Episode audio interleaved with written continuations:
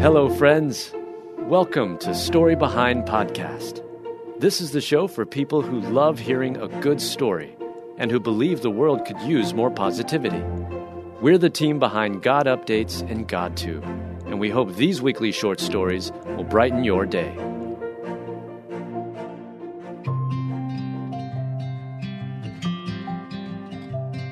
Woman gives birth in bathroom, and then God sends two police officers to save baby. Written by Mel Johnson. Read by Alyssa Forsberg. After a New Jersey woman gives birth in the bathroom, God sends two police officers who are just the right people to save the baby's life. Two days before little Nico's due date, Sasha Jackson awoke in the middle of the night in labor. Her husband Michael started rushing around to get her ready to head to the hospital. But as it turns out, there would be no time. Only a few minutes later, the startled woman gives birth in the bathroom. The head I delivered myself, Sasha said. The rest of the body, thankfully, my husband was there for that. Nico is the second child for Sasha and Michael Jackson, and his speedy arrival came as a complete shock. I think I let out the biggest scream ever, Michael said, and Sasha confirmed her husband's screams were louder than hers as she gave birth. Shock gave way to fear as they realized their newborn son needed immediate medical attention. But God already had put the right people in the right place. Woodbridge police officers Mike Mueller and Rob Cangelosi showed up soon after Sasha gave birth in the bathroom. They rushed her side and instantly went to work on baby Nico. The baby was actually still blue at the time, Officer Mueller recalled. I wrapped him up in a blanket, was checking for a pulse, I asked my partner for a bulb syringe. When the baby boy made a squeak, everyone breathed a sigh of relief. He was safe and breathing.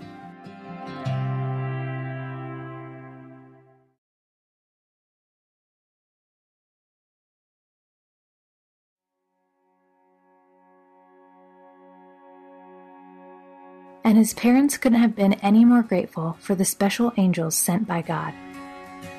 You couldn't wish for two better policemen to arrive, Michael said. They knew exactly what to do, Sasha confirmed.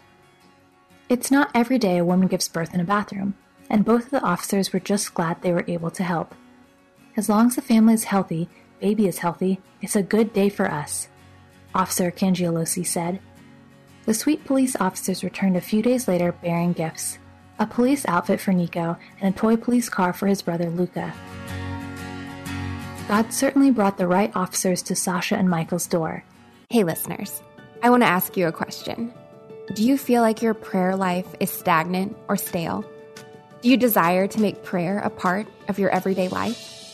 If you answered yes to either of those questions, then we've got a podcast for you. It's called Teach Us to Pray. The Teach Us to Pray podcast, hosted by Christina Patterson, walks you through simple, effective steps to grow the spiritual discipline of prayer in your life. When we grow in prayer, we grow closer to God. You can find the Teach Us to Pray podcast at lifeaudio.com or in your favorite podcast app. And don't forget to subscribe so you never miss an episode.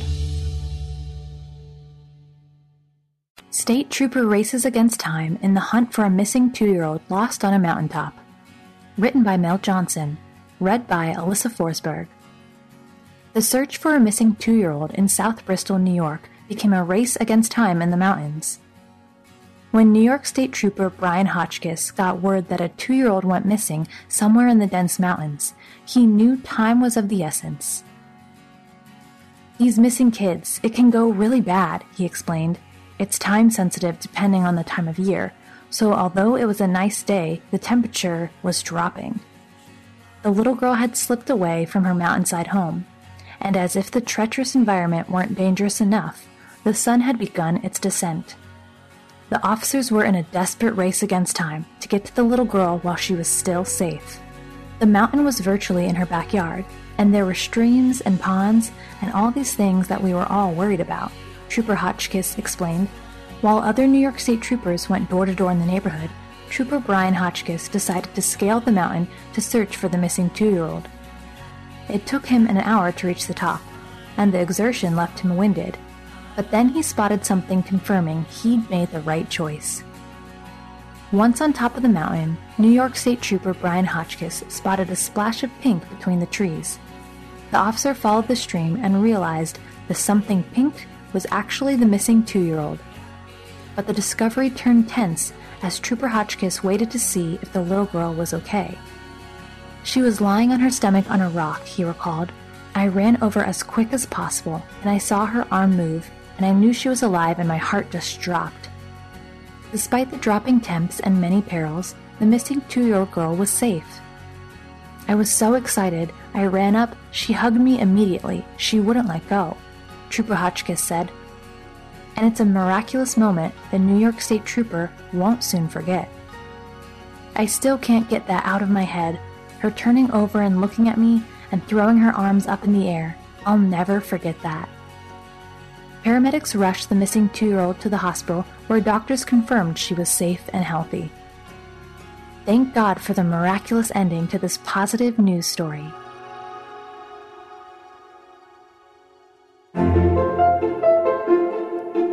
Thank you so much for listening to Story Behind Podcast. We're really glad you joined us for this week's story. To see photos and videos that may have been referenced in this episode, check out the links in the show notes. And if you enjoyed what you heard today, subscribe to our podcast and please tell a friend about us. We'd also love it if you'd rate us and leave us a review. It really does help more people find us. Story Behind is a Salem Web Network production.